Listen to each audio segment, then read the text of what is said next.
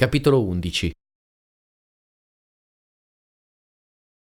A proposito di paura, mi viene spontaneo dire che affidarsi all'intuizione è proprio come fare un salto al di là della paura dell'ignoto, esercitando la propria responsabilità. Sembra che una persona possa conquistare poteri divini, trasformarsi in qualcosa di più grande.